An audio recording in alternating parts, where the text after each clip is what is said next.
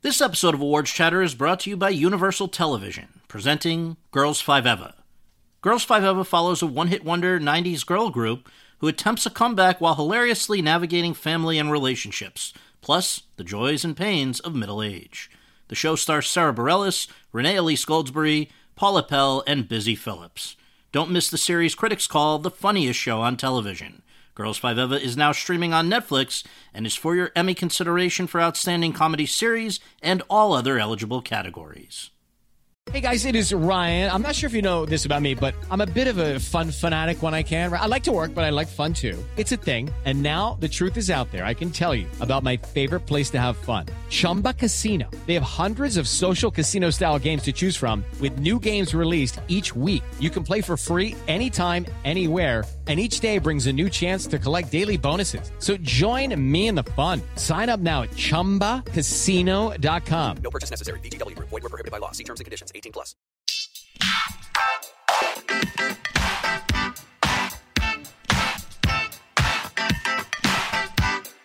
Hi, everyone, and thank you for tuning in to the 369th episode of Awards Chatter, the Hollywood Reporters Awards podcast, which is brought to you by Hulu and Neon, presenting Palm Springs, starring Andy Samberg, Cristin Milioti, and J.K. Simmons, for your consideration in all categories.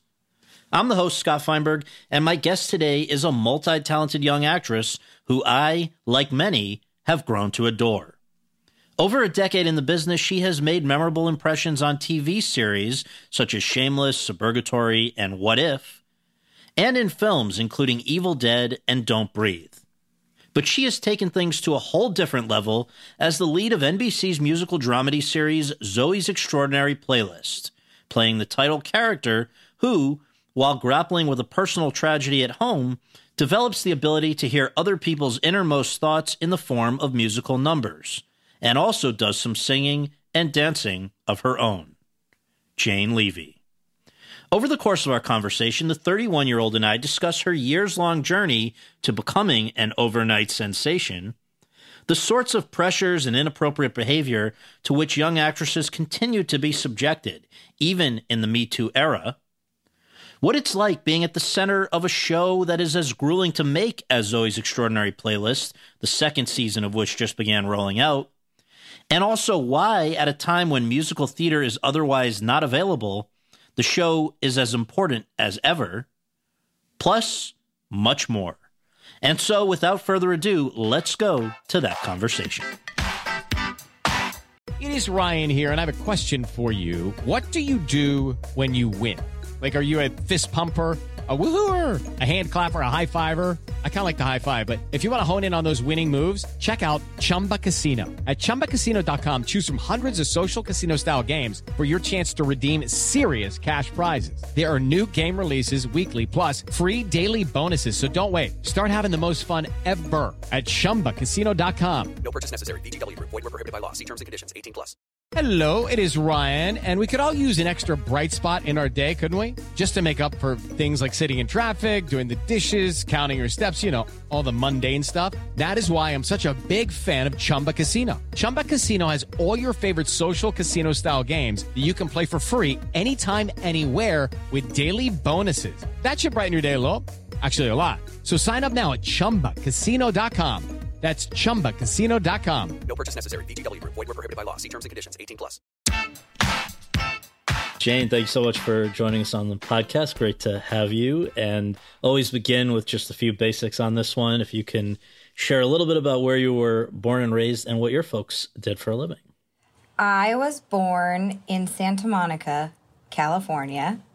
I moved. Exotic. yeah.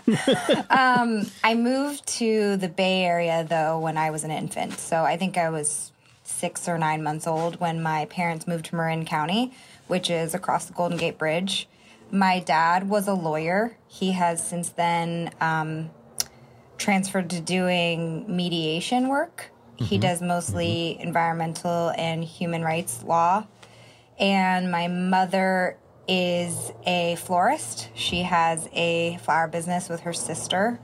Uh, her sister grows the flowers. It's all homegrown and point raised. And my mom is the bouquet maker She's the awesome. arranger. That's great. Yeah, and they have a Nice. farmers market in West Marin, and yeah, Yeah. Oh, awesome. And uh, siblings? I have an older brother. He's three years older than me, Mm-hmm. and he is also a lawyer, and he lives in the East Bay with his wife and his baby. So if uh, if people are catching on, there are a few strange parallels between you and Zoey, which we will come to, but just uh, fun to fun to realize that. So obviously, curious to know when acting. Forget about professional acting, but just performing of one sort or another first crossed the radar. I read that it may have started on the toilet. Is this? yeah, I mean, there are photographs of me as a very, very, very small child. Like I would say one years old. Uh, I guess that's a baby. That's not a child. Where I'm, you know, po- you can't. I can't describe to you exactly how I was posing on this podcast, but you can see me right now. Like, Yes. I've I've always been a performer, which is actually something I'm realizing in my older age is something that I was embarrassed of when I was not as a kid. I was in, I I was a kid, and so I just loved mm-hmm. performing in it, and I wanted attention, and you know I loved it. And then when I was a teenager and a young adult, I was kind of embarrassed by my need and desire and love for and of performing. But when I was little, I I knew that acting was something that I wanted to do and yes, I I do one of my earliest memories, I was sitting on the toilet, don't know what I was doing on it. could have been peeing, could have been pooping, I don't know. But I could have also just been sitting there because I was a child. And I remember calling to my mom in the kitchen with the door open. And I said, "Mom, can you get me an agent? Can we move to LA and can you get me an agent?" And I think she was just like, you know, what is she talking about? This is a kid. How do you even know about that? You were like six. Probably, maybe even four. I I think it Oh was God. pre kindergarten, and my mom just I was like, "That's a kid talking nonsense." But there's nobody in my family that is in the business. My mom was not a pushy mother in any way. Neither of my parents were. I don't know what's the opposite of like a helicopter parent. They really Right, let right, me right. have a lot of freedom and just be a kid. And there was no part of them that was ever like trying to shape me to be an athlete or a doctor or an actor. They were like, chill out go outside. Um, so my mom didn't get me an agent. Right, right. Now, what was or is maybe it's still going on? Yes Theater. Oh, Is that something? oh my God. Whoa, you went deep. Whoa. Whoa, whoa, whoa, whoa, whoa, whoa, whoa. You know what's so crazy is like, I don't even. Okay, yes.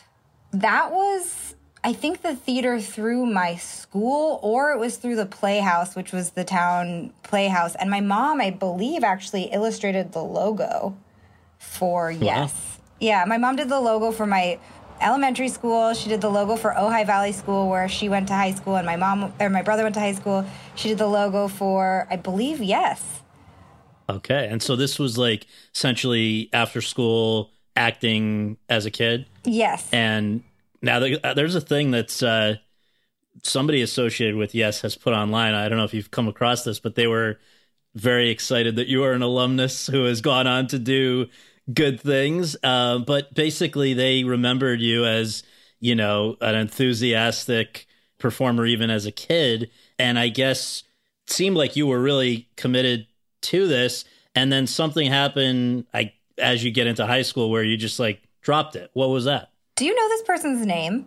Does, is there like I, I'm gonna find it for you. I'm gonna find it for you. um, Yeah, and okay, so I was always like a precocious kid. I skipped a grade. I was always eager to do something else. School was boring to me. I was actually saying this to my friend last night, um, where I I don't I don't like the school setting. I don't like sitting in a classroom. I've I've learned actually being an actor that I'm somebody who really needs to do something in order to learn it, and I'm I have a lot of energy and I'm impatient and I'm not good at taking. Dir- I'm. Oh, I was just going to say I'm not good at taking direction. I don't, don't. If you're listening and you're a director, I'm really good at taking direction. No, I mean like I as a kid I just didn't want to be told what to do. You know. So in high school I was like, uh, you know, I was confused and I was angry and I was like screwing off and I was having fun and I just I, I don't know. I didn't have like a purpose, but I was like I'm gonna. Although you know, I, I, people are many things, and I would skip school, but I also got good grades. But I also was like hanging out with the bad kids. But I was also captain of the soccer team. when I say all this, I'm like I sound so annoying. no, this is uh, it's it's interesting. but yeah, I, I and I also didn't get along with my drama teacher. So David Smith, if you're listening, you gave me a B and I got an A in every other class except for drama, even though you cast me as Dorothy in The Wizard of Oz. What was that about? So up yours, David. No, I'm sure he had like a good reason, you know, like maybe I was just a jerk and he was trying to I don't know. Reform you. Yeah. Yeah. But you were you weren't just a like member of the team. You were a good athlete, right? That was part of something that even continued into college. Yes, I I um take everything that I do really seriously and I'm when I decide to do some do something I commit to it like all, all the way. So with sports it's like the it's like the most like clear cut way to commit to something. You know, you just like exercise and like try to be a good team member and like it's funny because I am naturally like competitive in a way that I think is probably like like a healthy amount of competitive, I hope. But like I never when I played soccer, I wasn't interested in winning. I was always interested in being the best that I could be and being the best teammate that I could be. Well, so just to geographically situate people at at this point when you're in high school, you're still on the West Coast, right? Now Yes. you get into college very far away, Yes. Baltimore, I believe, uh, Goucher, and Yes. go off there, and um, it sounds like it was not a not a good fit. What happened? No. Okay. So first of all, I just want to say I'm like massively impressed by you as an interviewer. like the research and the thought. Like this is, I'm impressed. Thank you. Yeah. Um. So I didn't get into like any schools that I thought were like interesting. I didn't want to go to college. I bef- when I was a junior in high school, I went to England for 6 months because like I said, I was just searching for something that wasn't in school and I was always I love like ex- I love experiences and I guess I was searching for some experience that was going to make me feel like alive and I always felt like when I was doing what everyone else was doing like I was really bored and I just felt like deadened and I I think this is all sort of why I love acting. It's like it's an experiential art form. So when I was graduating from high school, I was 17 and I was like, I don't even want to go. I don't know what I want to study. I don't like school. Can I take a year off? And my parents were really like, you should go to college. Like, what else are you going to do? and I was like, you're right. I didn't get into like any schools. I think I was waitlisted at Sarah Lawrence and then they let me in. And then I visited Sarah Lawrence and I was like, I don't know if this is for me. And I just ended up going to Goucher because they were like, play on the soccer team here. And it was something that I mm-hmm. knew and it was something that I had been working hard on. And so I went and I was a jock. I worked out twice a day. I Wow. hung out with all the jocks, like truly like doing deadlifts in the morning and like sprinting up and down stairs at night. And like I could do 75 push ups in a minute and a half. Like, Oh like God. crazy athlete person Yeah. and i was massively depressed um, i actually went on antidepressants and in college i became an insomniac i was it was you know i was going through some personal stuff also but i just was like this makes me feel terrible i don't even know why i'm in maryland i just i'm not connected to anything that i'm doing and that was when i oh that summer after my freshman year, I planned a trip to Europe with a girlfriend because some of my friends had done that in high school or between high school and college. And I was like,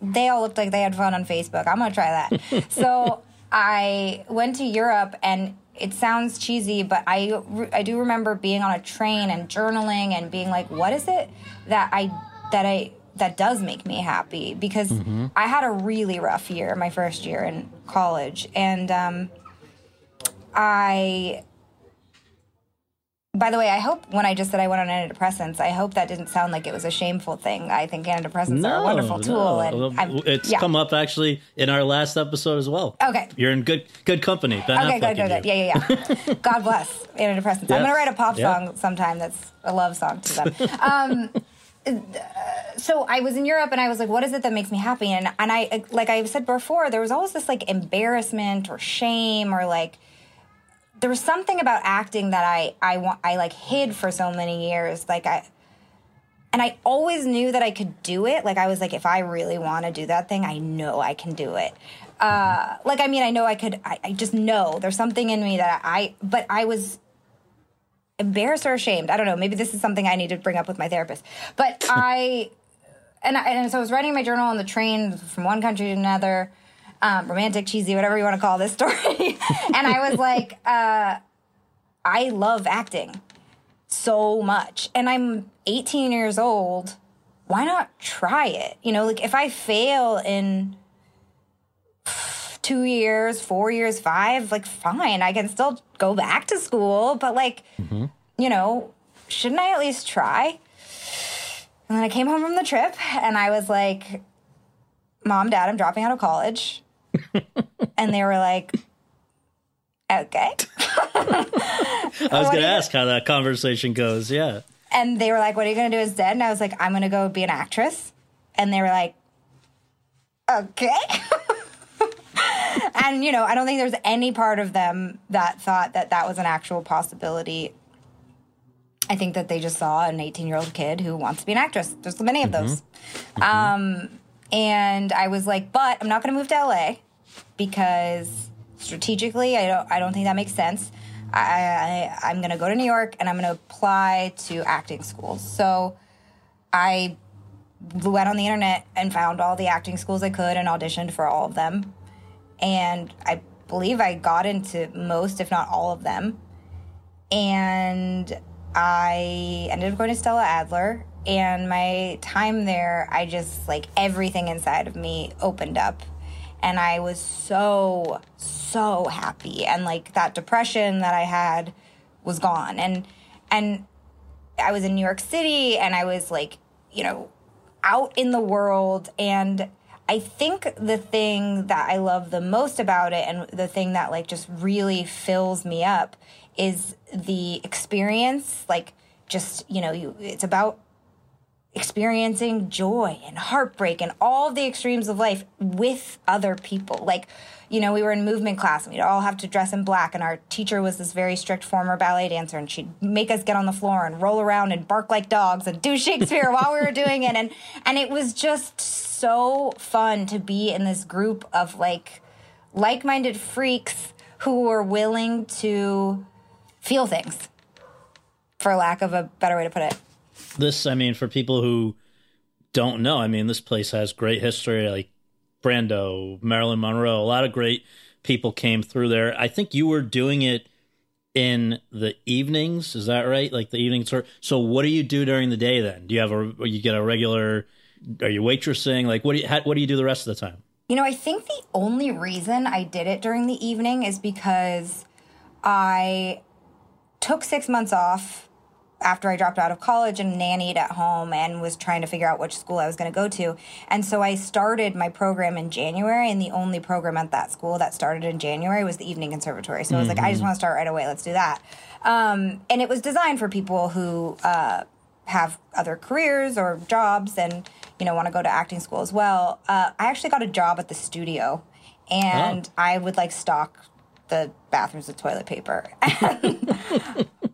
For you, those, you know, I guess you were only there, it's like a two year program. What's the biggest takeaway as you look back now, having seen what you actually use in the real world? Like, what was the greatest value of having been there? My biggest takeaway, their one of their mottos is awareness without judgment, which is very like zen. And it's about looking at things the way that they are. And if you know how things are, you can then play a character who has an actual just like opinion about things or a point of view, but but before that you sort of just have to know things like uh, you have to see things objectively. And that was a really valuable piece of practice. I don't know that Yeah. I that I learned Yeah. from Stella Adler. Also, for me, it was just the love of the craft. Like I still go to class. Um, I now take class with a teacher named Tony Greco who teaches the method.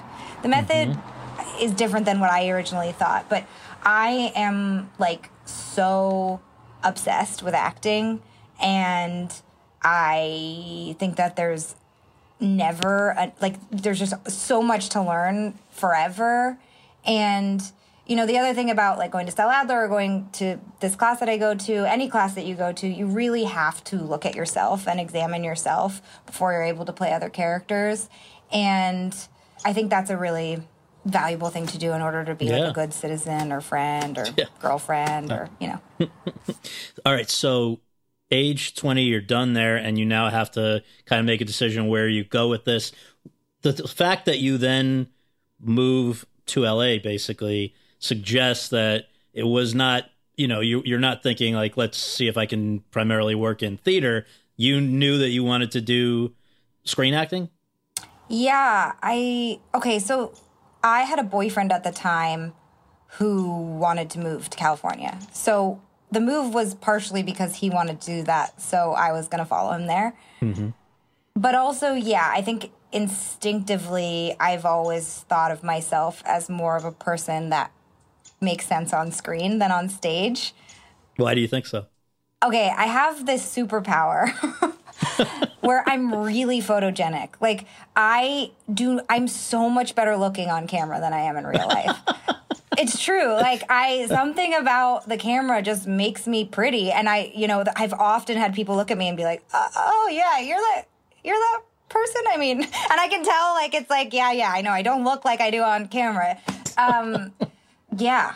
It's just a lucky thing about my bone structure probably. I'm I'm a real ugly person in real life and I look like a TV Oh, star on. camera.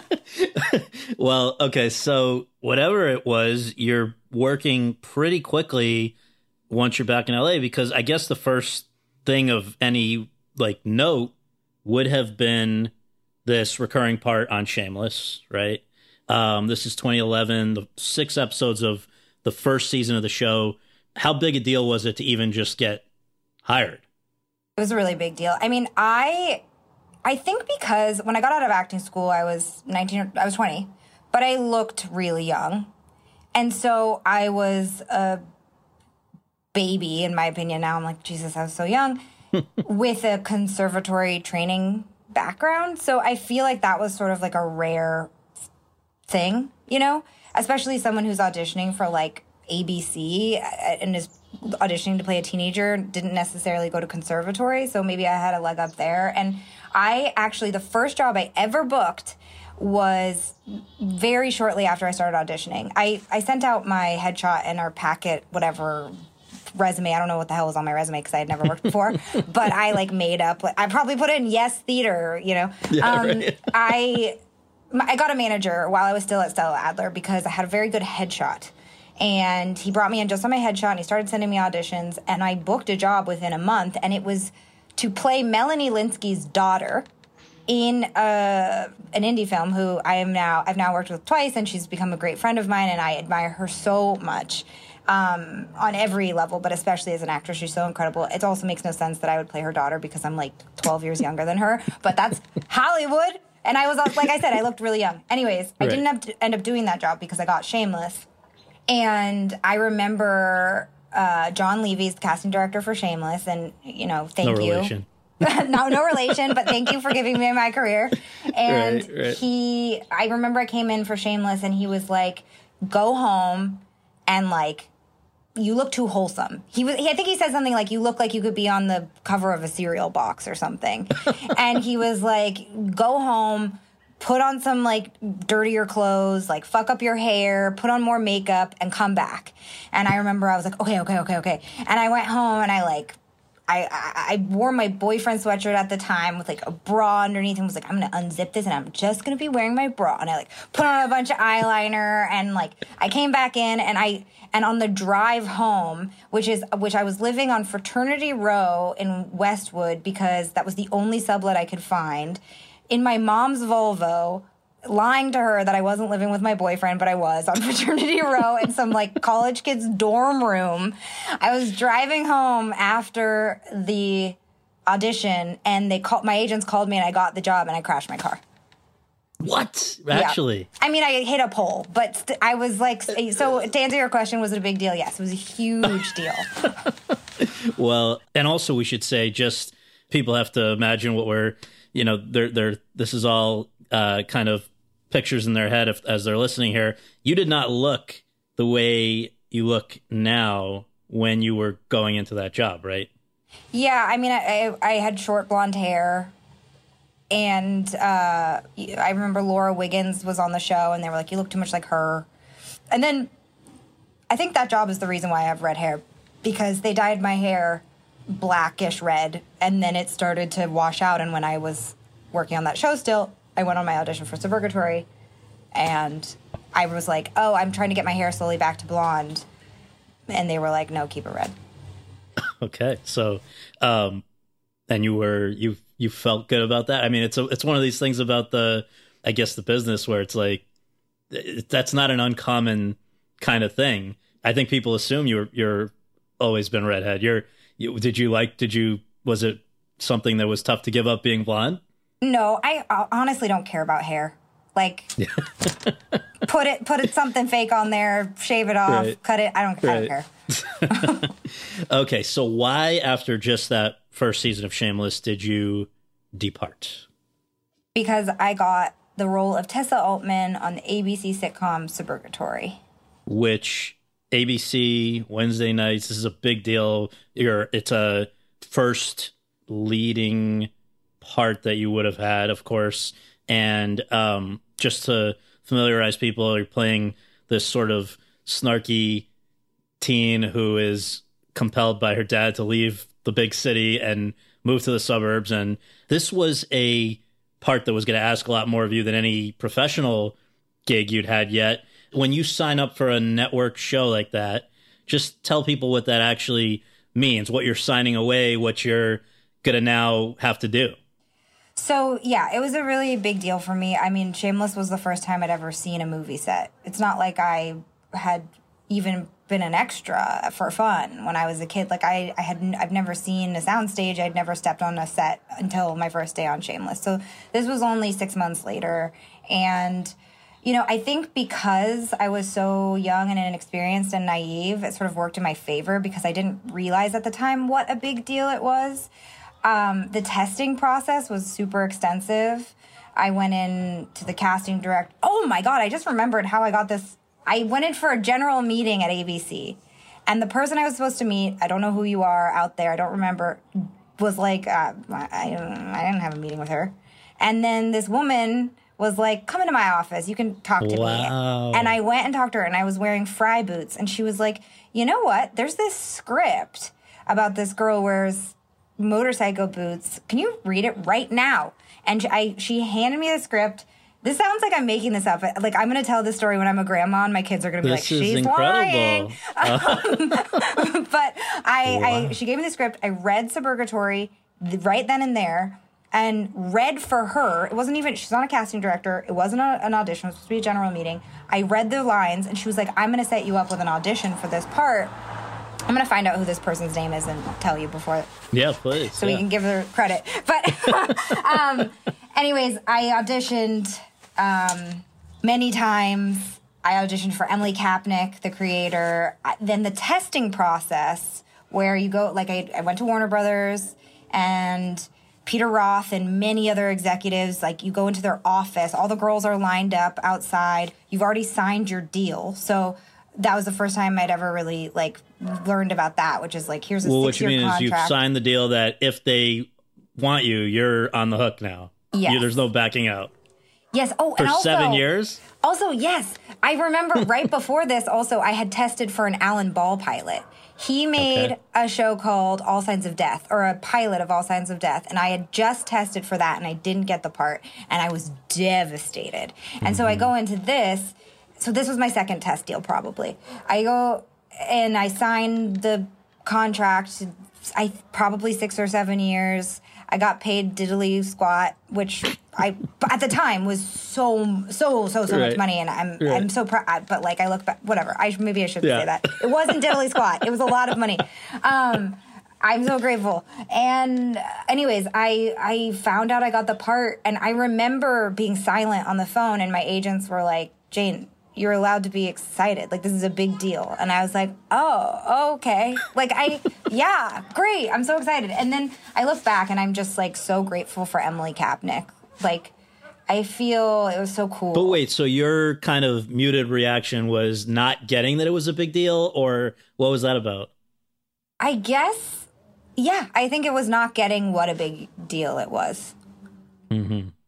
So the person who you were just starting to talk about when I interrupted you, I apologize, is the showrunner of that show, Emily Kapnek. And you have said that one of the things that made that a, a very positive experience, that show for you, was the fact that she was running it. There's sort of a, that it's not just a woman, but a feminist and somebody who's approaching things in a way that from what I gather, has not always been the case on things that you've worked on. So, talk about just that and and how the person at the top can really set the tone for the whole show. Yeah, she is so talented. Uh, I look back at that show and I and I remember just so many funny lines and what a cast she brought together.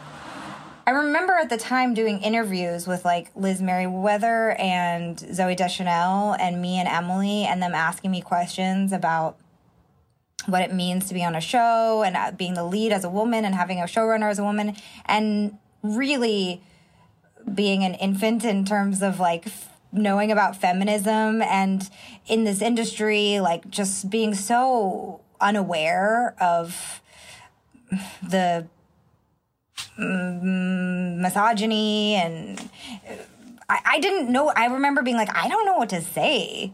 And now I look back and I'm like, wow, that there's so many reasons why that show was cool. I mean, I just, you know, I- grew up with a mother who never taught me, not even consciously, I don't think, that my value as a woman is what I like look like. I just, that was never um, something that was ingrained in me. And I feel like Emily was the same, where it wasn't like, let's make this show to show everyone that girls can lead a show and can be funny and don't have to be super skinny. It was just like, of course that's the case, you know? but that is radical. And she did, she did find me out of like, you know, a bunch of girls with a lot of TV career. Like I remember the girl who tested against me has this big TV career and she picked me. And I just feel like I owe her a lot, basically, is what I'm trying to get at. Thank you.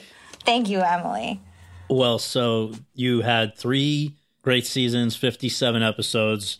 You described it as really, you know, a pivotal time because, you know, you get some experience, you get visibility in the in the business. People are now thinking of you in terms of being a lead on things. So when May 9th, 2014 comes along and the network pulls the plug on the show, was that a surprise for you? Was how does that how did you take that? Did you think like there goes my shot? Or No, was that I- or did you yeah. It wasn't a surprise because when they picked us up for a third season, they picked us up for half order. And that was sort of an indicator that, mm, you know, maybe the show wasn't doing as well in terms of viewership.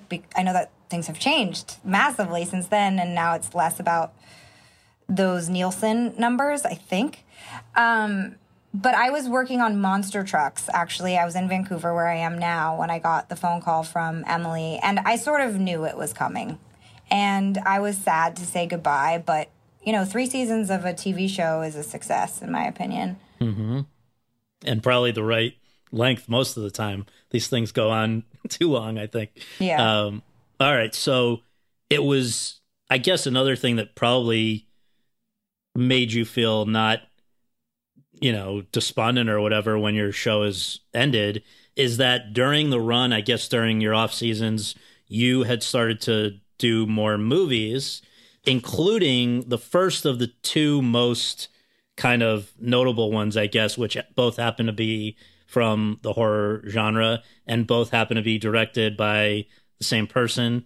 And so I wonder if you can just tell us about how that, you know, all came about in the first place. I mean, horror is a kind of specific skill set. I've had a, actually people, uh, you know, come on this podcast and say, you know, people poo poo my early roles in in horror because they think it's just silly. But to make a movie like that work is actually more demanding than a lot of other things for for actors. So anyway, I just wonder. First, 2013 is the reimagining of Evil Dead, and then 2016 is Don't Breathe. Both of which had a lot of skeptical people going in, and then had a lot of people that really liked them. So just how that came about with the same director and and what that's like for you. Yeah, I mean, my coach always likes to say this story, which I don't know if it's true or not, but it's about um, this pandemic really has my brain turning into uh, nothingness. like I just about to say something all the time, and I'm like, do I have a brain anymore? Um, what's her name from Ghostbuster, Ghostbusters, from freaking Alien? Uh, Sigourney Weaver. Duh, Jane. okay. this- okay. Supposedly, Sigourney Weaver was out of acting school and she was an incredibly trained actor. She went to Juilliard or something, right? I think Yale? Yale. Yale. Yeah, yeah. Yeah, she went to Yale and she got this B movie script of Alien and she made like but she studied Macbeth, so she made her part like she made Macbeth whatever. She used Macbeth as like the starting point for Alien and she's incredible and I admire her so much even though I can't remember her name, but it has Mm-hmm. nothing to do with her. It has to do with my my problems. Um right. so when I was finishing uh, season one of Suburgatory, I read that they were making the remake of Evil Dead, and I believe I wrote to my agents and I said, "Can I be in this movie?" Because I thought it would be fun. Like there was something like I have the a, I have a perverted sense of humor, and I like I guess I like scary movies. I, I didn't really realize that until I was like in them, and people were like, "Do you like them?" And I was like, "Yeah, I guess I really do." So I remember writing to my agents, and they were like, mm, "The lead's already cast. It's Lily Collins," and I was like, "I don't care. I'll play another part." And they were like, "Okay," and then they were like, "Oh, guess what? Lily Collins dropped out." And they're looking for a new lead. And I was like, okay, can I audition? And they were like, yeah, here's your audition. and I remember reading it and being like, wow, this is going to be so fun. Like, what a ridiculous thing. And also so different than what I've been doing. Like, I want to play. And so I went to the audition and I got the part. Mm-hmm. And I went to New Zealand and I shot the movie. and it was a really terrible experience. And I remember talking to um, one of our producers, Rob Tapert, who produced the originals with Sam Raimi and Bruce Campbell, and he was like, "Yeah, it's miserable." Like, uh, I I've talked about it a lot, but physically and emotionally, psychologically, it takes a toll when every day you're covered in prosthetics in the rain, freezing cold, screaming and crying for your life, getting buried alive, chopping your tongue in half, ripping your arm off, like uh, like the uh, all. Right. It was awful, um, but I'm proud of it. Yeah. I mean, it opened uh, at South by Southwest. People went in there saying, you know, how dare you have a female lead instead of the male character? And meanwhile, came away really into it. Yeah, So that was the first one. Yeah. And then the same director, you're back with uh, three years later for Don't Breathe. yeah. So he called me two weeks before shooting was supposed to start, or three weeks before stu- shooting was supposed to start, and said, "Hey, like, I'm trying to make this movie. I can't find the lead actress, and people loved you in Evil Dead. I loved your performance. Come do this again with me." And I was like, "Okay." And I got on a plane and went to Budapest and shot the movie three weeks later. Wow. wow. And hopefully a little less uh, grueling uh, experience. But Yeah, I, I mean, have you seen it? I have not seen Don't Breathe. I, Okay. But I did see Evil Dead. Yeah. Well, there's a there's a pretty gru- there's a pretty terrible thing that happens in that movie, but we don't have to go there. well, well, just now you've piqued my curiosity. You don't have to get into detail, but like, what you get? Something Uh, happens to your character? Maybe you know. I mean, it's just like I the, the, when every time I tell this story, I'm like, I can't believe this is my life. That this is something that I said yes to. Um, I was hung upside down in a harness in a basement, and almost and my pants are cut, and then he attempts to inseminate me with a turkey baster full of his semen. Jesus. Did, well, did you know that was that was in the script when you sign up? Hey, you know. Well, sh- so I'm getting a, we're getting a nod. Uh, that yeah, a nod. Yes. Yep, Hey, you know. this is my legacy, Scott. Listen, uh, I will have to I will have to catch up with that one, I guess. But um, no, okay. So my aunt took my 90 something year old grandmother to see that movie. Ooh. Yep, but she loved it supposedly. uh, I will get back to you on that. So, Okay. all right. So, all right. So that was 2016. 2017, we're making our way to the present, but it's just interesting. Like even some of the things that that don't pan out. For instance, there's a, I believe you did a pilot for Amazon with Glenn Close. You and she are like the two stars called Sea Oak, and it didn't get picked up. Not only with Glenn Close, it Okay. was written by George Saunders and directed by Hiro Murai. And if you, if people listening don't know who George Saunders is, he's like one of the greatest living authors, arguably. Uh, he has like the Booker T Award. What's it called? Yeah, Yeah. Dumb Dumb Actress knows literary awards. Not No, okay. uh, he right. he wrote yeah Lincoln in the Bardo. That that was his first um, novel. Mostly writes short stories. Hiro directs for uh, Atlanta, and he's done many music videos. And he, um, what's the movie he made with Rihanna? And Yeah, the Guava Island, something right? bad has to happen to me because I didn't know. I, yeah, my brain. Okay. Um. Anyways, it was. So, and by the way, nah, not only am I working with Glenn Close, Glenn Close is a dies a virgin. This she's my aunt Bernie, and she dies a virgin at age 60, 70, whatever, and crawls back from her grave because she's like, "Fuck this, I'm gonna get laid." And she has these like idiotic nieces and nephews that live with her. Me, Jack Quaid, and Rae Gray. J- uh, Rae and I have babies, and uh, Jack works as like a. He sort of is like a. He works at like a peep show where like mm-hmm. it's hard to explain. Anyways, she comes crawling back from the dead to be like, "Fuck you, motherfuckers! Shape up and get me laid." And like, there's a scene with like Glenn Close like spitting her teeth and dirt on the floor, screaming at.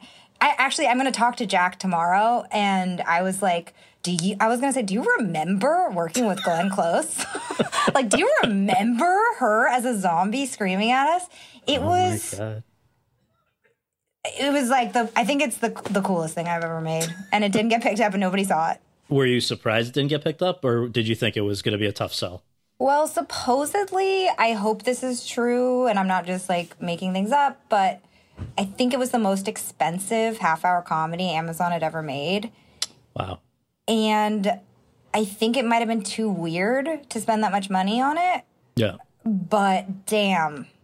that would have been interesting. That would Yeah. have, but would have would have probably precluded some of the other things we're gonna come to. So you know the alternate history. But the other thing that year was an episode of Twin Peaks, which is has its own kind of cult following and um, interesting group of people. I would think.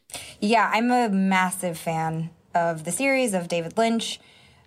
I made a ta- uh, the self tape I made was when I was in Budapest shooting Don't Breathe, and all you're supposed to do, like I guess either you go into the casting director and you have a conversation with her and they film it, or you just tape yourself talking. So I just made a tape of myself talking about my favorite movies. And I got a response that was like, they like you, there's a pin in you. And then seven or eight months later, I got a phone call when I was eating Indian food, and they were like, Do you want to be on Twin Peaks tomorrow? And I was like, Uh huh, what? And they were like, Do you want to be on Twin Peaks tomorrow? And I was like, uh, Yeah. And my agents were like, We can't guarantee you're even going to have a line. And I was like, I don't fucking care. yeah, it's Twin Peaks. Yeah. I have one line, by the way. Hey, you know what? It's. I think it was they. They. They. You know, there's this thing le- lately, and it's happened again for 2020 with like Small Axe, the Steve McQueen thing, where it's technically a TV thing, but it's showing up on top 10 lists of best movies, and Twin Peaks was everywhere in that in that uh that year. But uh anyway, the last pre Zoey thing we got to talk about is What If, which another amazing thing where it's you and a great actress Renee Zellweger. When you're when you're at work, are are you able to sort of whether it's Glenn Close or Renee Zellweger or whoever, are you able to kind of process and retain things that they're doing that maybe you could apply, or is it just sort of you're so in the moment with what you've got to do that it's hard to hard to do that? When it when it comes to like acting, I'm not sure that I am like, oh, that's amazing acting and I'm to try mm-hmm. that. Like it's like but more like how they act as like people on set. And like Glenn Close, like even her dead body getting carried away in a stretcher was her. When she falls down these steps in the beginning, that was her. And I was like, oh wow, like that's someone who's just really loves the process still, you know, and is like very available to her crew and her director and her castmates. And I really admired that in her. I was terrified of her, to be honest. I mean, she was supposed to be terrifying to me. And also, I'm just like, holy shit, you're going Close. Um, with Renee as well, like, she has no pretension. She drives a minivan. She doesn't have an assistant or a team. She would just sort of like float in and out of set. And like, I have a problem where I get like, I sometimes I get overwhelmed with everything happening off screen that I'm like, where's my energy to like, I like I'm so worried about relationships and like making sure everything's in order that like I'm like oh god the most important thing is like getting everything on camera like but you know you become you start working with people for so many hours a day they become sort of like your family and like everyone starts eating each other's shit. Anyways, I was I was really impressed by Renee Zellweger as like a movie star.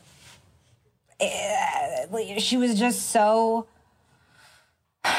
kind. She also was very present when she needed to be, but she definitely had like boundaries that I just respected. I was like, oh, okay. Cool, cool, cool. Mm-hmm. Take a note. So the other thing that I'm going to just bring up in relation to this because you have mentioned it and it's got some pickup and I think it's maybe valuable for people to young people in the business to just be aware of. We talked about a very positive, you know, the value of maybe a, a feminist feeling set with Emily Kapnek. Then there was an experience, keeping in mind, I believe this is all like post Me Too and all the things that are supposed to have made our industry better and friendlier and more aware and all that. You recently commented about something that happened there where it did not feel that way. Yeah. I tweeted that um, because I was supporting my friend Samantha Ware, who was on the show, when she was talking about microaggressions on set and her experience. She was talking about a different show. And people were criticizing her, scrutinizing what she said. And so the reason I tweeted what I tweeted, which was this experience I had, and that Samantha came to my aid, was just in support of her. Mm-hmm. Um, but I also feel like it's important to share these experiences because they make actresses feel less alone or less gaslit and crazy when mm, sexist, misogynistic things happen to them. And, you know, even I remember listening to an interview with Jennifer Lawrence and uh, something that she said a produ- producer, a woman producer, did to her. And it was so helpful for me because this experience that I tweeted about is just one of many terrible things that have happened to me in this business. And really already even even being as relatively new to it in the sense that like your career is essentially the past decade still i mean that's i know you've done a lot and all of that but you would think you know it's not the battle 90s or whatever when certain things you know like people might think this is like way in the past and the stuff that you're the one incident that you did talk about was some a direct i guess a director being in a I don't know how to characterize. it. I don't know if you want to characterize it, but basically, I guess it's like you could say it's harassment. I don't know. He Yeah. his name is Philip Noyce. He directed most of our show or the first 3 episodes or something. We were in a camera test and I walked out in a dress and he screamed in front of everybody like not even to me. Like I don't know who he was talking to like why do her breasts look so small? You know, usually and I think he said something like usually she has such a beautiful figure which was supposed to be like a way to either like compliment me and sort of like downplay what he had just said by like but I'm like I don't want that compliment either. And and so he was like can somebody get her a padded bra? You know, it's like one thing to maybe aside say to the costume director, which I still actually think would probably be inappropriate, but you know, directors, it's a visual medium and directors want what they want. But for him to yell about my body like that was like mortifying. And so I walked off set, put on a padded bra, came back, and he was like, much better. And I like walked to my seat, and I remember Samantha being like, Are you okay? And at the time, I was like, It's not that big of a deal. But then I went into my trailer and I like cried for like so hard. And I remember being like, It's not that big of a deal. But then convincing myself that even though it was really hurtful and embarrassing and shameful and like all of the things, like it just made me feel also like that's not a way to set up an environment where someone can be a great actor, you know, because acting is about being vulnerable and knowing you have to know that you're safe. And, anyways, uh, there's but you're been- saying you've had a lot of things like that. yeah, I mean, yes, I've had like, and and and I've.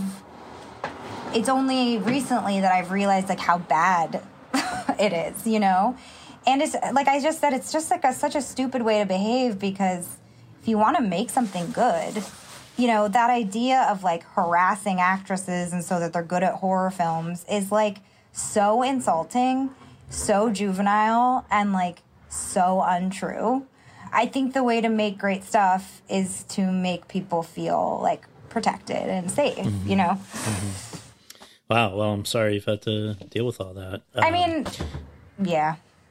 hopefully people are you know the the thing that i guess we're seeing in the broader society this week after whatever happened like a week and a day ago is the the best deterrent of bad behavior is maybe to just call out and embarrass the people who do it and then you so you know It's So- interesting. I actually just tweeted this morning. I was listening to Brene Brown's podcast, and she was talking about shame, and she was talking about accountability. And like, I really liked what she was saying because we can shame people, but that might actually not fix the problem. Most likely, that's not going to fix anything. You know, these people are already full of shame. Um, when you act a way that's like abusive, it's probably because you're suffering shame but it is really important to hold ourselves and to hold others accountable. You know, like I, by the way, like I've been so angry in my life that all I want to do is like shame people, um, but, and done that. Uh, I'm not saying I listen to this podcast and this is who I am. I just was like listening to it and I was like, oh, I want to practice that because I do want the world to be better. I do want, you know, I don't, you know, cancel culture is flawed. I don't think that we should it's I think it's important and it's and it's and it's a result of like the the imbalance of power and the abuses that have gone on forever. Um, but I, don't think that the end goal is to just cancel, cancel, cancel people so that they Right. can never exist anymore. Like I I would love it if people could take accountability and like suffer consequences for actions, but be able to like change, you know, and Yeah. be better and have a second chance or whatever. Like yeah so me saying Philip's one. voice is, or name is not necessarily for me to be like burn Philip, but I do think it's important to. And by the way, when I tweeted that, Warner Brothers took it very seriously, and like people contacted me, and I don't want to press charges. Like I don't think he deserves to go to jail or never work again. But I do think that he should be held accountable for saying something that's so unprofessional, in my opinion. Yeah you wouldn't go into uh your tax accountant's office and say something like i hope maybe he would Right. All right. Anyway, Right. so it is pilot season 2019. You are now, I guess, open for work because What If was going to be a limited thing. And how do you first hear about this project that has become Zoey's Extraordinary Playlist? It's another experience where I read about it. I remember reading that the show was picked up and Paul Feig was originally supposed to direct it. And I remember taking note of it. And I actually want to search in my emails because I think I might have written to my agents about it. And then they just came to me in the end of January 2019 and said, We have an offer on a show that we think you'll probably like. And A straight up offer or an offer to audition, or what was the. a straight up offer. I had just done What If, which is like a melodrama. And I was really excited about the idea of like a joyful project and a comedy. Like I I like doing comedy. Well, I guess maybe before we go any further, if you wouldn't mind setting up, let's pretend that somebody's listening to this who hasn't watched any of the show yet. Can you just give like a a, a little tease of of what the show deals with, it also why it's so personal for the guy who hired you, Austin Winsberg, who's the showrunner and uh, has his own connection to the subject matter. You know, it's funny. I every time I start to give a synopsis of the show, I think to myself, okay, this time I'm going to make it real tight. I'm going to make it make a lot of sense, and then I always end up rambling. But I'll try. You do whatever you want to do. Okay. um, Zoey's Extraordinary Playlist is about a young woman named Zoey, played by me, who is a coder in San Francisco. And when we meet her, she has a father that is suffering from a rare neurological condition called progressive supranuclear palsy. And I guess the easiest way to describe it is kind of like Lou Gehrig's your brain and muscles deteriorate, and eventually you're not able to speak or move or um, like breathe, swallow. So we meet her and she's suffering some headaches. So she goes to get an MRI because she's worried, I don't know, maybe this is a genetic condition. I I don't want to have what my dad has. And while she's in the MRI, there's an earthquake in San Francisco. And when she leaves the doctor's office, she starts walking down the street and she can suddenly hear people singing to her. And then she slowly realizes that they're not singing out loud. She's the only one that can hear it. And they she's actually reading their minds. But instead of them talking to her, they she reads their minds through song and dance numbers. That was pretty quick. That's great, and and I think it, it it really does also capture the fact that there is a lot of you know it deals with serious you know sometimes heavy stuff, but in a way that is still fun and joyful and with a point. So, and the reason that it exists is because Austin's had his own version of this, right? Yeah, our showrunner Austin Winsberg's father passed away a few years ago from this condition, and I and when he was losing his father, he thought like, what if, like the, the hard part about this is that you can't communicate with your loved one, you know, and and I think that's what's so beautiful about our story is that you watch Zoey be able to connect with her father again through this superpower, and I that's where Austin got this idea was Yeah. through the tragedy that happened in his life. So, what do you think it was? You've you've kind of talked about the fact that when you met Austin, who was giving you this straight up offer for the part, he didn't seem to really know much about you or your background, and yet he's entrusting his whole, at that point, I guess, pilot to you. How do you figure that out? Yeah, I make fun of him and our producers sometimes because I remember that meal and I remember being like, "Yeah, I just wrapped this show on Netflix," and they were like, "Oh, really?" And I'm like, "Yeah, like isn't that why you hired me?" Like Renee Zellweger was in it, and they're like, "Oh, wow, that's cool." And I'm like, "Okay, but, but, but, but why do you want me?" You know, and I'm sure that I just am on this list. I mean, I've already led a network show, and Right. um, like Austin says, this part had to check boxes, and I have sung in projects before, so he knows I can sing. Not sure you if I can. sung in in which? Um, I sang in Suburgatory, but I also was in this very bizarre um, independent movie called Bang Bang Baby that went to TIFF in 2014. So there's recordings of me singing. I can carry a tune. He knows I can do that. He knows I can do comedy, and I guess he knew I could do drama. I don't know. I don't know how he knew these things, but he Well, knew. and you and you danced, I guess, as a kid. Yes. Right. But, but the thing is, at the beginning, it was unclear how much Zoey was going to partake, but he knew he needed. Every time someone auditions for the show, he makes sure that they can sing at least a little Yeah. bit.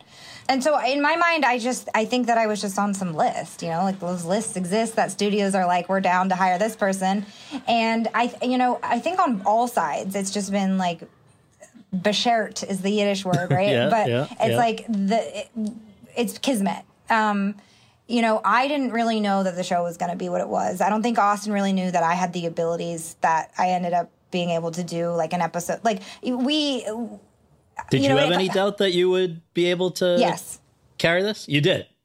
Um. yes, yes. I mean, I was scared. I'm, you know, it's a lot of responsibility, and I care a lot. Um, so yes and no. Like I think there's part of me that's like, absolutely, of course, I know I can do this, and then there's part of me that's like, no, you can't, no, you can't run away, no, you can't. um, but it's just been such a pleasure for me, like, because I, I had no idea when I signed on um, that the show was going to be what it is. Like, I, yeah, you know, it's it's a collaboration between the rest of the cast and the songs that we borrow and the choreography and the cinematography and the directors and the writing. It's like a beautiful collaboration that really worked. You know, when I I've said this before, but when I read the script and I was like, I remember texting Mae Whitman, who's my best friend, and I was like, you know, this scene where he sings true colors like i don't think i can handle some strange man singing that to me. Like i'm cringing right now you know? And and then and then when i made it it's it's like one of the most pivotal scenes i think in the series especially because it's in the pilot. And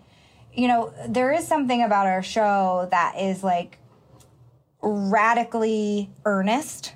And i think that you know my judgmental self could sometimes be like, oh, this is cheesy. But I think my response by calling something cheesy is just actually embarrassment about how much it actually affects me.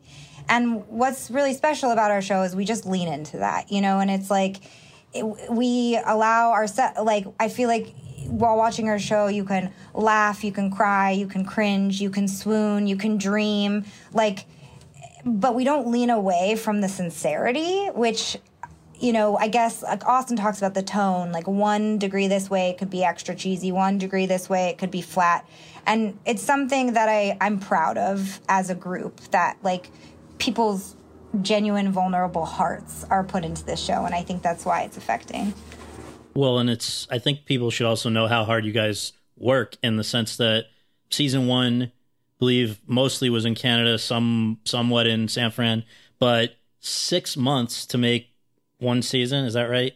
And just like you're the lead, you're not only the lead of a show, which you've been before, but you're the lead of a show where you're gonna be involved with every scene. I mean, if other people are singing or dancing, it's because your character's involved in imagining it, but um, but then you have your own that you do, and I guess I just wonder if you can break down for people what just physically that's like generally to be doing something over six months, but specifically, let's take a a musical number that you you pick one. Like, what's the process from start to finish of turning something around? Yeah, okay. So it's a lot of work. I mean, we most shows that are an hour long get 8 days to shoot. We get 8 days to shoot, yet we have to do 6 musical numbers in there as well. And I last year was in practically every single scene. Besides just being on camera, like I have to go to fittings, I have to do ADR, I have to record the music, I have to rehearse, I have to get my hair cut, I have to get my hair dyed, I have to get my extensions put in. I have like there's so much I have to do outside of work. Like I was like I was just like bursting last year. It was like every minute of my whole life for 6 months was Zoey's, like weekends, everything it was very um, time consuming. And then for Mandy, she has to choreograph and put up eight number or six numbers every episode. It's like it's it's it's a lot of work. Um, so like for example, episode eight, I my character uh, performed every single number. This is Zoey's extraordinary glitch, where basically, I don't want to give anything away, but yeah, I mean, seven numbers, right, for one I think episode, six. I think six. six or so. Okay, and so for me, we ended up having to take, I think, three days off of shooting. Everyone went on vacation except for Jane and Mandy and uh, Austin. And um, you know, three days to learn six numbers is also really not that much. Um, and the way Mandy works is really amazing and collaborative, where she she works with the actor, and so it's very. Um, it's not like she comes up with the moves and she says learn them. We sit there and we talk about what the character is going through. Why is this going to be a comedic number? I mean, I, I could talk about this for so long, but it's it's a we have to pre-record the songs once the songs are pre-recorded we or if we have like a demo of somebody else singing it we can start crafting the number i would say most musical numbers get two to five rehearsals. Two would be very little. And then i'm also in every number because i uh, my the superpower comes from me. So i watch them, which is kind of why it's a little disappointing. Like this year, especially, I've been like, I really wish Zoey could partake in the numbers in uh, new ways because you know there's there's been a 90 we've shot 97 so far. Like we need to advance her relationship with this thing. But it's hard because there's no time for me to go into the rehearsal room so i always have to learn my movements on the day. So i can't really do anything that intricate. Anyways it's a it's a very time consuming job. Thank god. I mean i have like limitless energy. I'm like somebody who's like bouncing off the walls. So it's it's a good fit Right. for me That actually brings up something I wanted to ask you because I, I came across in another interview with you. I thought the guy had a had a good question, which is I'm just going to quote it back. So Zoey is the only one who can see other people singing, so her reactions are crucial to the scene. How do you keep watching performances interesting? How do you make sure not to go too broad as she's listening or go so soft that she seems detached? Close quote. So, yeah, I mean that's that's its own challenge, I guess. Well, I have like a, a, a heady response, and I hope it doesn't sound too pretentious when I talk about my process, but I, you know, I felt from the very beginning of this show that it, for us to really like believe that this is happening, something physical has to happen to Zoey. It's like, you know, when a when a superpower turns when a super what are they called? Superhero. when a superhero turns into the Hulk or whatever, like there's a physical transformation and I felt like there there has to be and also it can't just be like because like we haven't really gone into explaining what this power means or who it com- came from. But for me jane i have like very specific ideas about that. Um, and i think it was very much related to losing her father getting this power. But you know i i think that all these songs come from zoey because it's from her brain. So i'm like First of all, I'm very much affected by music, like we all are. So there's actual music playing when I'm reacting, and something's happening to me. I'm watching, if it's not my co star doing it, there's someone standing in doing the move. So I'm watching somebody experience something to this music. Usually it's my co star's amazing singing voice. And for me, I always think about like, why would Zoey sing this song? you know, and I know she's not, they are.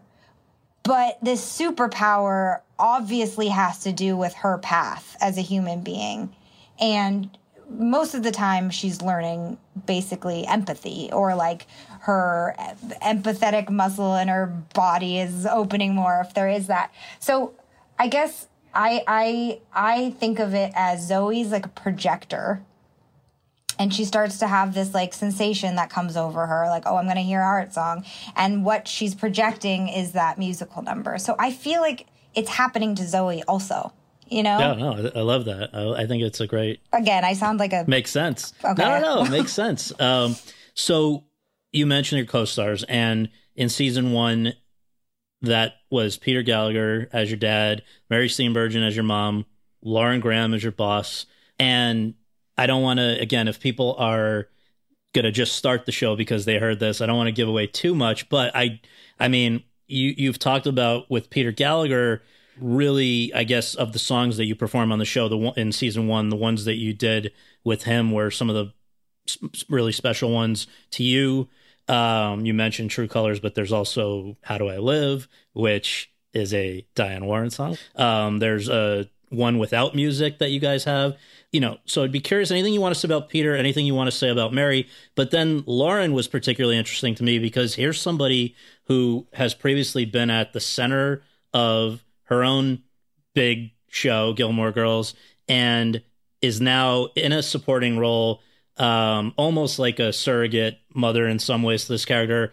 And also, it sounds like to Jane, right? So, anyway, go off on those three if you feel like it. Yeah, I mean, when I just heard you say it again, I was like, damn, I'm so lucky. Um, I grew up watching The OC, and Sandy Cohen was like my generation's fantasy father.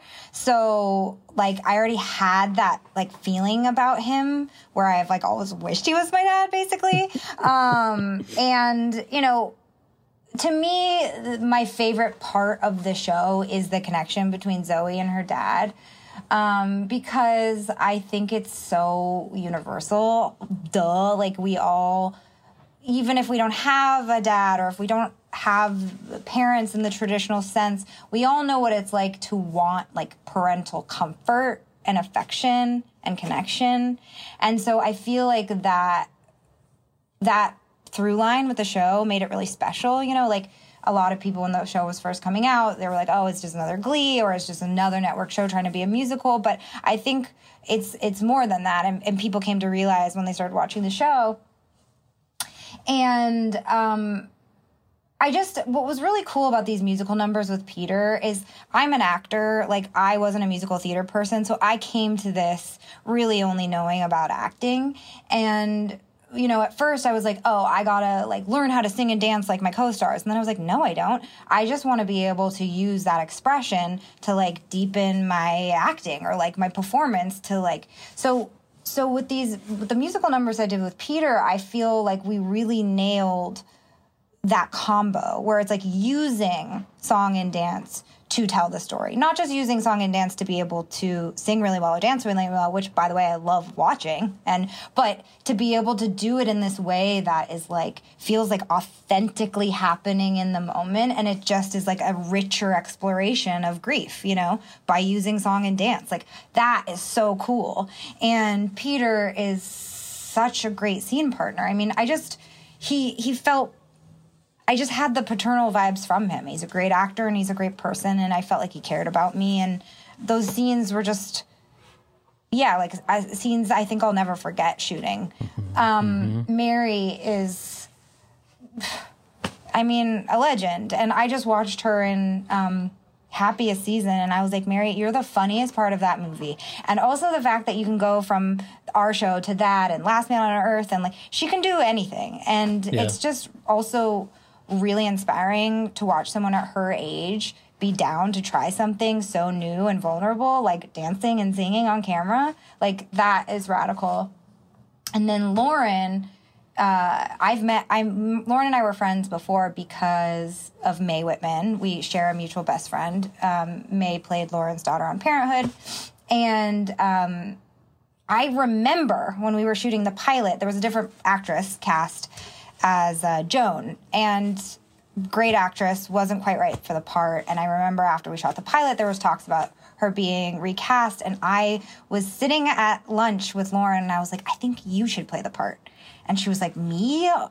No, I can't play a mean boss. And also, like, no. And then I remember she texted me that night and was like, I'm just like thinking about like sliding across desks doing a musical number.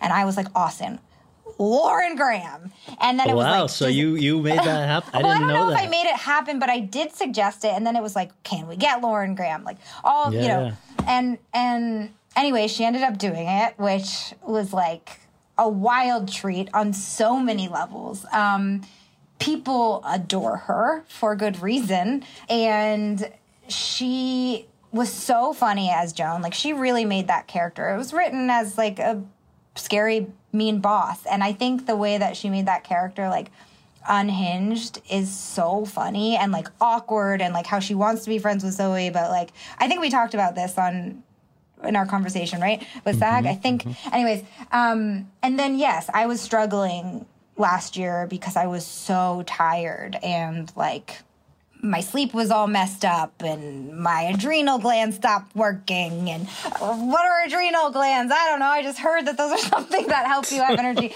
But she would give me a lot of advice um, and she really was there for me and i am eternally grateful. And yeah i mean as people uh, as actors we all know how amazing they are. And then as people mary peter and lauren are just really lovely. Well, and I think part of the cool thing of the way that season ended with American Pie is to just see everyone come together in what is technically got to be just the most daunting thing to basically have a oneer, like one continuous shot. Everybody's got to contribute their lines properly. I don't, I, I don't know how many takes you guys did, but it, it's worth whatever effort. You know, it just, I think it's terrific. One of the best moments of. Yeah, it was really special. It wasn't actually a lot of takes. I mean, Mandy takes her job damn seriously, and by the time that it's t- we're shooting, she has rehearsed that like every which way. She has it down. Like this season, I'm like, wow, we shoot musical numbers so fast because she's like so prepared. American Pie was yeah, so so cool. Damn. Yeah. Yeah. No, terrific. All right. So here we are. It's the last minute. I'm going to just sort of do five rapid fire, just big picture, what comes to your mind. Season two obviously started rolling out earlier this month.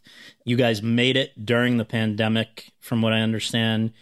Why do you think the show, whether I think people even now are catching up, particularly with season one or recently, like during the pandemic, they have been catching up with it. Do you think there's something about people seeing it during the pandemic that makes them respond to it more than they otherwise would. Absolutely. Yeah. I, I mean, we had no idea when we were making the show season one um, about a girl grieving that it was going to come out when everybody was collectively grieving. Um, you know, I think that also one, we need new content. I mean, I do. I'm like, I've watched it all. And and two, we want I, I think we want something that makes you feel uplifted or like I said before, can make you laugh, cry, swoon, dance. Like, you know, it, it, it's it's a it's a it's a show full of heart and being there. Definitely. Yeah. yeah. So if season again, without giving away plot in case there's people catching up, season one basically was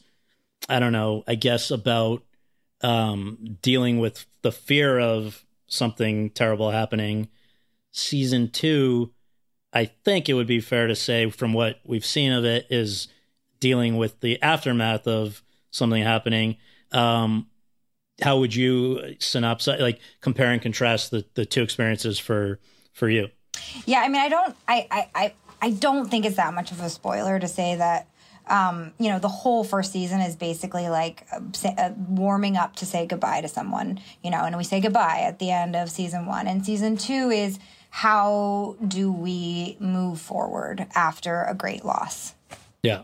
Did you find one season easier or harder to, I mean, I guess the experience is, is going to have to have been so different based on the pandemic now as a factor for you guys. Yeah. I mean, last year I was so tired and like all I wanted was a time to take a nap. And this year I'm like, I've been home for so long. All I want to do is go to work and distract yeah, myself. You yeah, know, I feel yeah. like so goddamn lucky to have this job right now. Um, many people are out of work.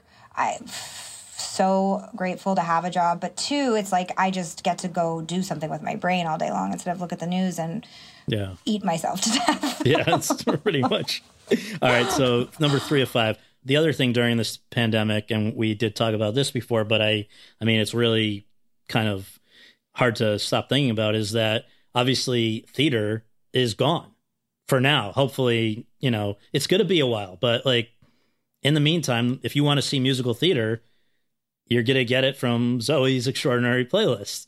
Do you think that that's factored into this? Where, I mean, obviously there's a huge audience for this kind of stuff normally. It, it collective, I mean, Broadway makes more money than all of the New York sports teams combined. Just that's one city in the country.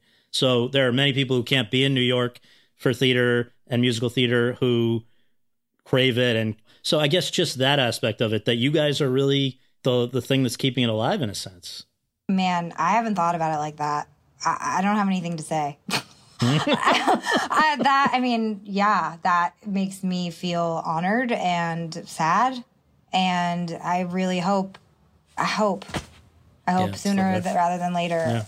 You know, So that's number four is that let's say Broadway comes back a year from now or whatever it is, hopefully sooner rather than later. Somebody calls you up now that they've seen you do Zoey's Extraordinary Playlist. They know you can sing, they know you can dance, um, and they say, "Hey, it's your off season.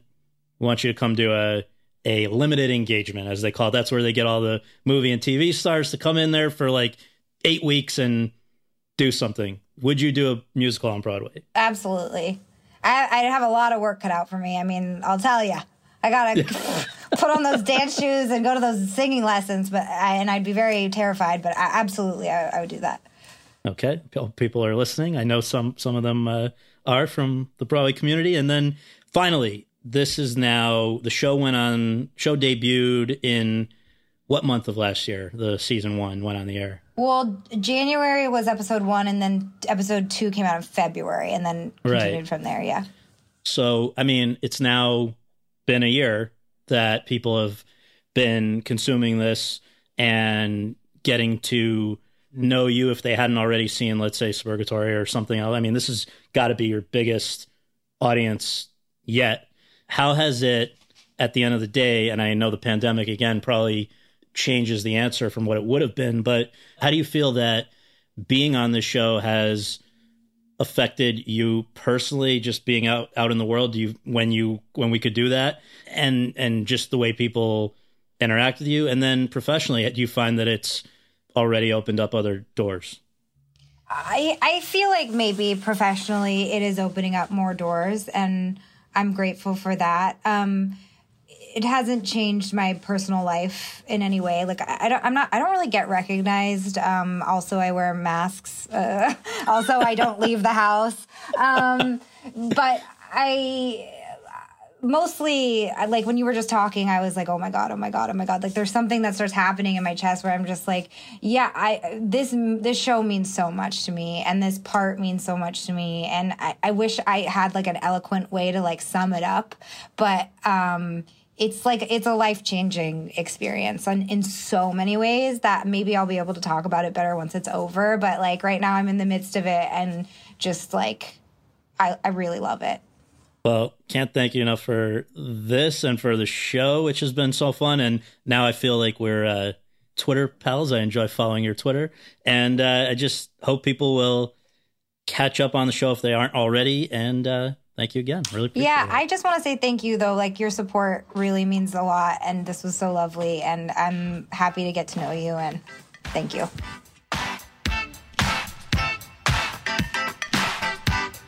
We just want to note that The Hollywood Reporter offered Philip Noyce an opportunity to respond to the comments made by Jane Levy during this podcast, and he sent us the following statement.